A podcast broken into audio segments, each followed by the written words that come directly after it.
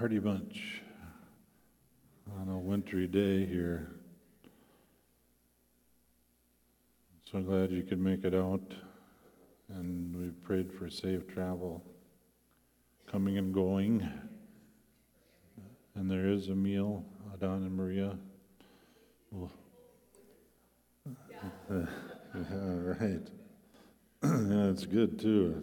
Burritos and it's something, or is it tacos? But it's uh, just all these ingredients that they put. I mean, it's good, good stuff. Yeah, from scratch. And uh, but actually, um, Pastor Dean was going to have the message today, but he started out and he was not at all comfortable driving. He couldn't see well, and and I just told him, I says, we don't want anybody coming, you know, when you don't feel comfortable driving in it. And uh, so we're just going to allow the Holy Spirit to guide us here. There are a few things I was going to mention. Happy birthday to Bud.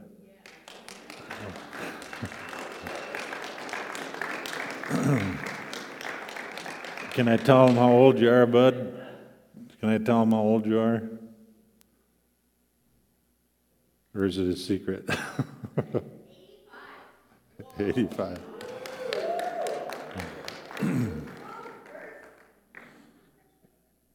you know, I remember Bud when he was 25. Because we started coming up here in 58. And I remember Bud and Martha back then. You sat where the church was over here, trying to remember the old church, the old Shiloh Presbyterian Church, and the door was on this end of it, and you'd come in. I think it was facing toward the east, maybe the sanctuary. I mean, when you came in, the, the pulpit was on the east or northeast side, right? And uh, but you'd come in, and Bud and Martha would sit on, uh, as you'd come in this way, they sat up right about here. So you've moved since. and then later on, as all the kids came, then they'd come in with their kids and just about fill up a pew there. And we always sat in the back on that side. Even when we would just come for vacation, we had our spot. Kind of neat. But happy birthday, Bud. We just thank you, Lord, for your blessing on Bud in this coming year and your strength and your protection from sickness, disease, and accident, Lord. And just your blessing upon his life and his family. In Jesus' name.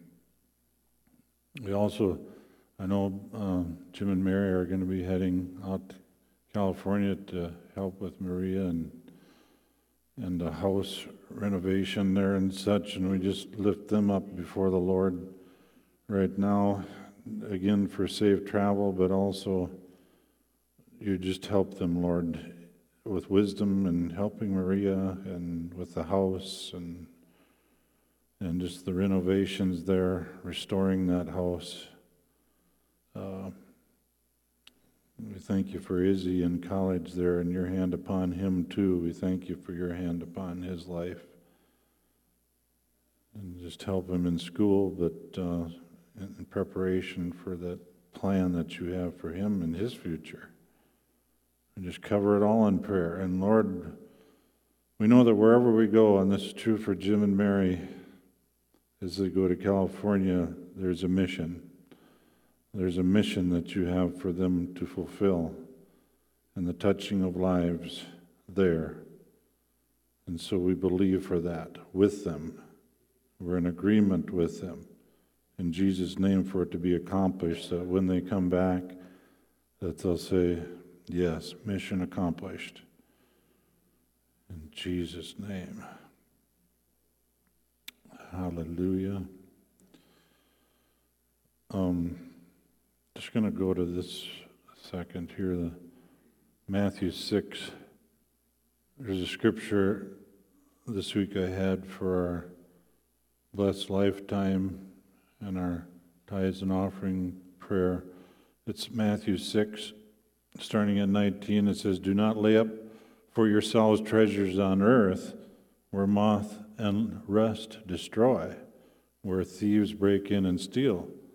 But lay up for yourselves treasures in heaven where neither moth nor rust destroy, and where thieves do not break in and steal. For where your treasure is, there your heart will be also. And so we give our tithes and offerings. It's an important part of our lives. And we do have a giving opportunity right now. I think I have this paragraph up there too to give toward our building maintenance and refurbishing projects, and then the highway sign um, that we're looking to purchase as well and put out there. And offerings for that can be put in the envelopes and then put in the black boxes where we put our other tithes and offerings and such. Um, and more has come in. We have a total of thirty-five thousand, and now the building fund is up to, that what's in there already is fifteen thousand five hundred and fifty-three dollars and two cents. So there's, we got some two cents in there, that's kind of neat. Um, Somebody gave their two cents worth, I guess. But, uh, so we're getting close to half, halfway there. And, um, just a great place to plant a seed of funds, finances. Um, I might mention this later too, but I'll just mention it now, the six thirty, this Wednesday, February twenty-one here, we're gonna have a prayer focus evening, and we'll be praying for our nation, for families, for the church, uh, and that's this church, but the church, uh, reviving, awakening, and it's possible we may view a portion of a teaching by Bob Yandian as well. That's this Wednesday night now at 6:30 here. Um, We also want to lift up Daryl Krogsing in prayer, Lord, and Phyllis. Lord, uh, we know that Daryl is in the hospital and we pray that Phyllis's re- specific request was that he would be able to eat. He hasn't, he hasn't eaten in the last three days or so, and so, Lord, we just lift this all up before you, all this situation. The thing is, there are those out there that you know, and you're the one, you know, maybe it's a family member, maybe it's extended family, maybe it's a neighbor, maybe it's a coworker or whatever, that the Lord has you in that strategic place to pray for them and then whatever else, the Lord, you know, just to shine your light before them, but whatever. Invite them to church or, you know, but continuing to pray because prayer has effect, great effect. Prayer changes things. Ask what you will and shall be done, Jesus said. But And there as we, more- yeah. as we're declaring the word of God and praying for the will of God and carrying out the will of God, it changes the atmosphere that we live in, and that it, as we speak the peace of God into that atmosphere, it makes people's hearts uh, in a place where they can more be easily influenced by the gospel. Yes, yes. It takes away that hard, protective um, scab that's been built up over See, that's hearts. praying according to the will of God, because like we just read, for this is good and acceptable in the sight of God, our Savior, who desires all men to be saved and come to the knowledge of the truth. Hallelujah. So what, do you remember more? So-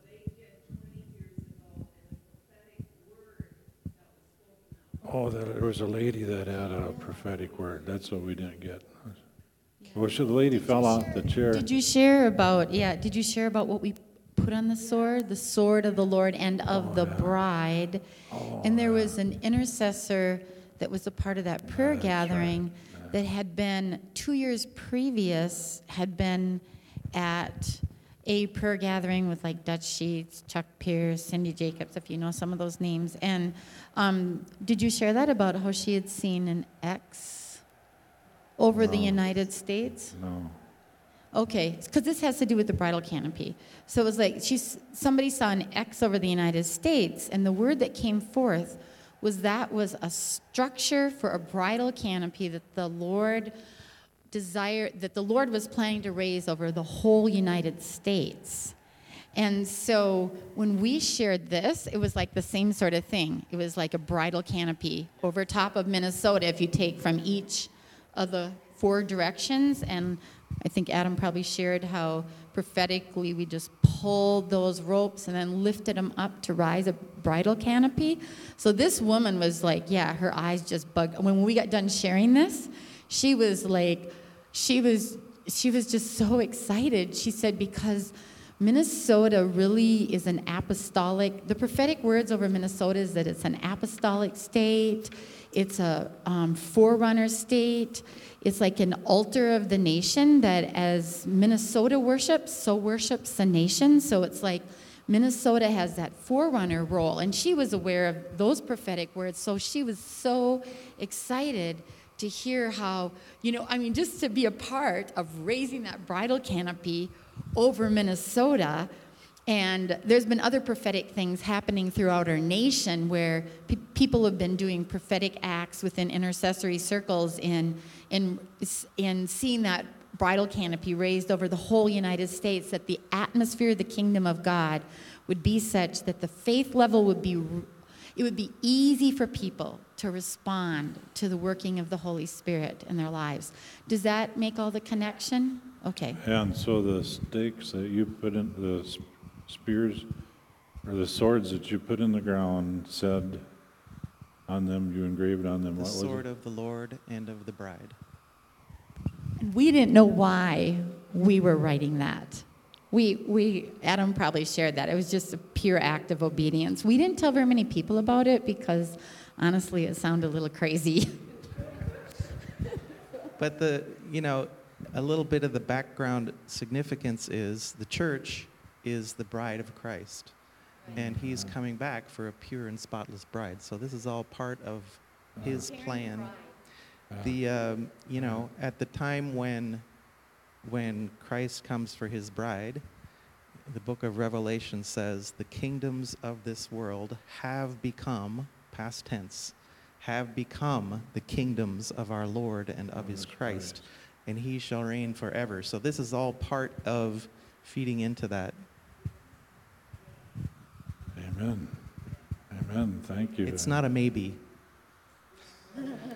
That's not a maybe verse. That's not a it could be verse. That's a it's so certain that it's stated in the past tense. And the increase of his kingdom, there shall be no end. And this was, this, this happened in the office of Paul Gazelka, who is the, he's, he's, con- he's still the Senate Majority Leader, right? It happened in the Senate Majority Leader's office. Office. Top of the governor's office. And the governor's office is right down there, Right next to the Senate chamber. Senate chamber. So, hallelujah, thank you, Lord. Um, amen. So, just that continued encouragement to, con- for prayer, that, that we pray that our, you know, we live in Minnesota, and so we have that responsibility of prayer opportunity, but then, of course, we're in the United States of America for that prayer opportunity, you know, praying for the leaders, praying for those in authority, uh, revival in the church, awakening in our nation, locally, that the unsaved, the lost would be born again, that the blinders would come off eyes, and no case is hopeless.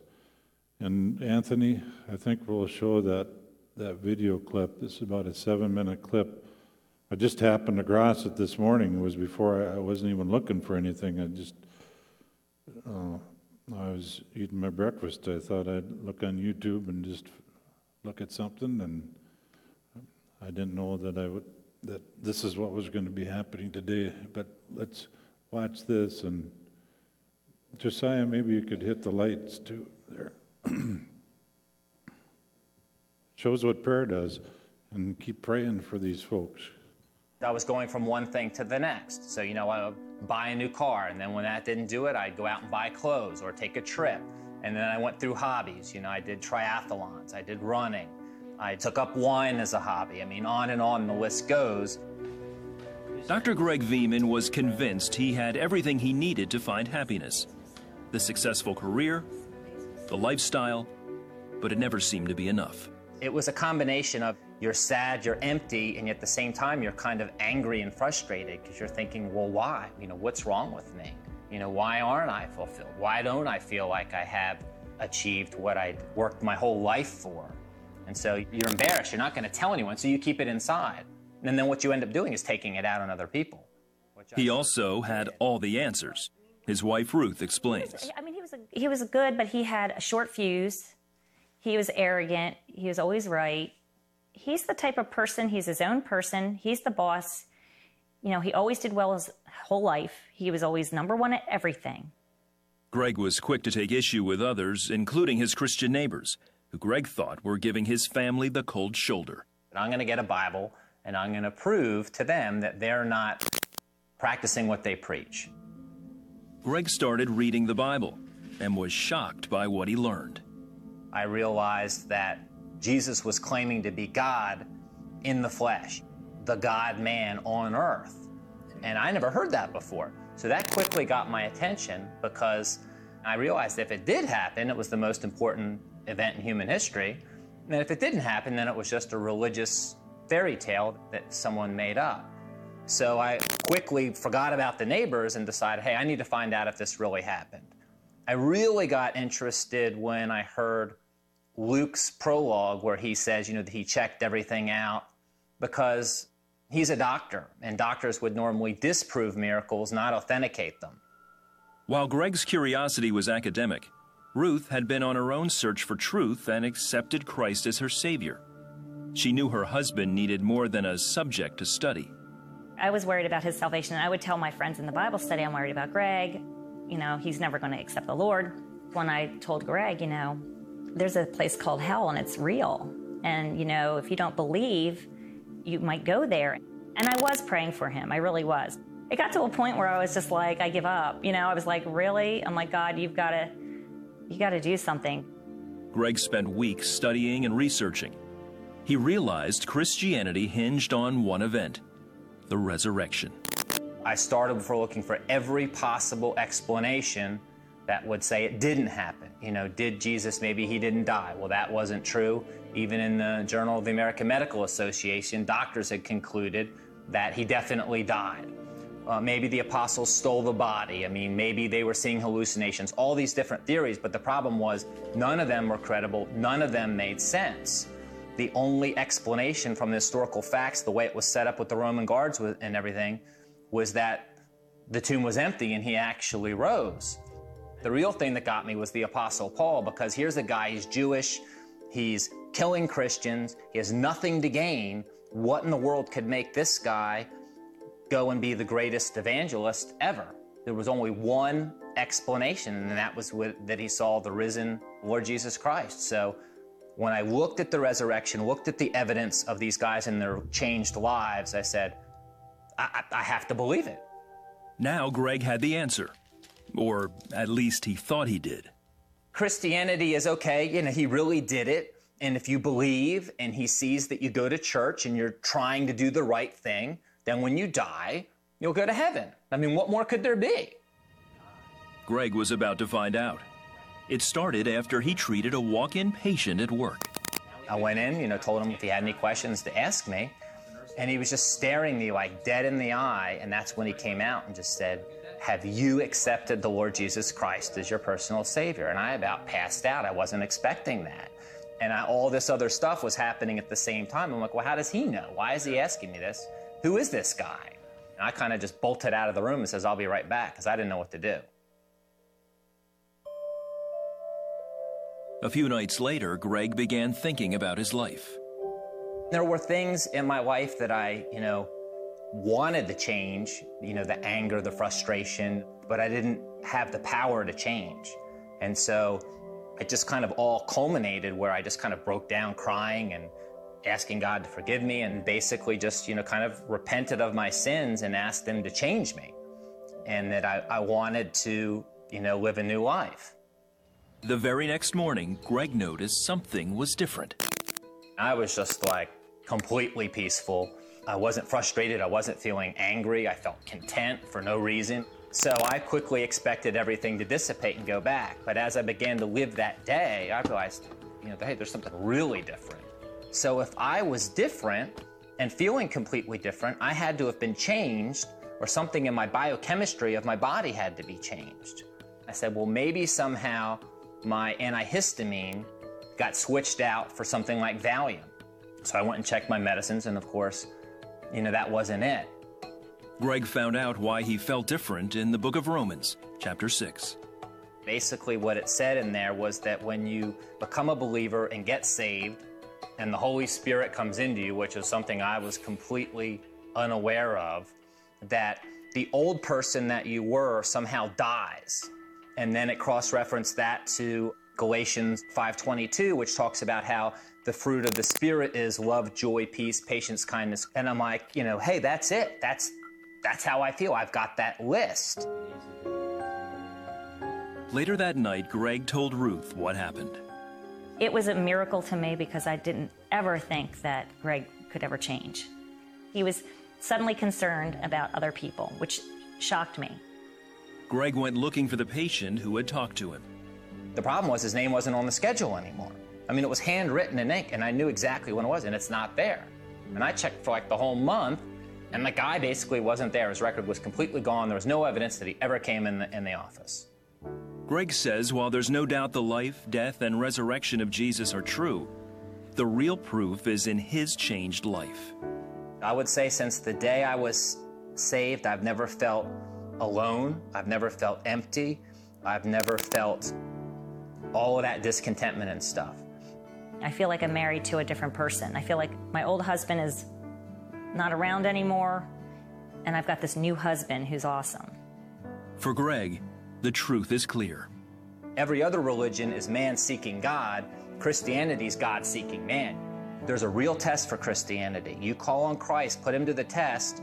He won't just forgive your sins, but he's going to change you right now so that you know that it's true. And that's a big difference.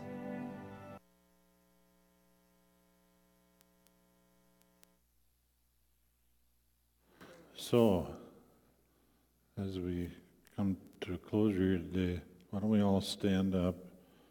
And I'm going to ask the Lord, uh, and you probably already have someone in mind, but this could be someone that needs reviving, a Christian, or it could be someone that doesn't know the Lord. And I'm, I just believe the Lord's going to put someone in your thoughts in one of those areas. Someone that, that needs reviving in their life with Christ, or someone that doesn't know Him at all. And uh, then you can either do it alone or do it with another person or a couple people you want to join with. If I mean, if you want to share that name with somebody else, uh, you go ahead and do that. And we're going to take a few minutes, but just stay here. Don't leave quite yet. Uh, but we'll just take a few minutes to do that now, okay? So this is the practicing part of what we've been talking about here today now. And it's right in line because God isn't willing that any should perish, but all would come to know him. And so we're pr- praying in line with the word. The word's abiding in us. That's his word. So let's do that now. Just intercede. Intercession. And yes, this is another place to pray in the Spirit too, if for this person.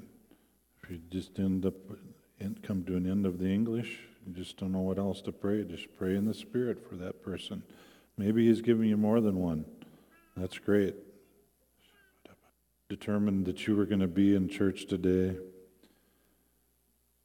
But it was His desire that you be here, God's desire, and that you, yes, indeed, would be praying for these people today, and that He hears those prayers. And they help to form that canopy over this person or persons, or the atmosphere where Satan is bound. And we do take that authority. We take authority over the liar. The liar. Even fear that would try to come in as a liar over these people, telling them that their lives would be less. They would be less fun, less exciting, less whatever if they would truly come to God with their whole heart and their whole soul and live their life that way. And be, yeah, yeah, yeah, yeah, yeah, yeah. We just draw the bloodline of the Lord Jesus Christ and that canopy of the Lord Jesus Christ over each one. The Spirit of the Lord and the bride. In Jesus' name. And yes, that binding all that junk and all those lies and demonic powers, but then the release of those rains of your Spirit from heaven, Lord. The rains of your Holy Spirit in these people's lives. Revival, revival, revival. We speak it forth. And awakening, awakening, awakening. In our circles of influence, Lord, where, and we would not be a light that's under a bushel, but like a city set on a hill that cannot be hidden. In Jesus' name. And we do take this opportunity to we pray for President Trump, Vice President Pence, also our House of Representatives, our senators on the federal level, our judges, the Supreme Court, but also on the state level, all the federal judges, uh, judges in our state, also our Governor Dayton. We pray for Paul Gazelka and his wife Maralee. We pray for all the senators and all the representatives, Lord. Oh, Lord, we, that, that we may live a peaceable life the things that the atmosphere that Adam was talking about, again, would all tend toward that atmosphere of the outpouring of your spirit where there is great awakening and reviving and awakening in Minnesota and in this whole country, and we just see it all around the world. That's what we're believing for. That's what we're seeing by faith as your people. In Jesus' name. And everyone in agreement says, Amen. And Lord, we also cover our meal. Just bless your this meal unto us that are able to stay. Bless Adana and Maria and Daniel, whoever else has helped with that meal. In Jesus' name. Amen. On March 11, Adon is going to share his testimony with us. Yeah. Thank you, Lord. So, if there are any prayer needs, we'll be here. I'll be up. I'll just stay up front this morning to pray with you if you have any prayer needs. And and yes, we thank you, Lord, for your covering protection as we go home too later. Safe travel in Jesus' name. Drive safely. Amen. Thank you, Dane, for coming through the, the deep, even though you did get stuck. Thanks for coming through this morning. That was good. That was so good, the worship.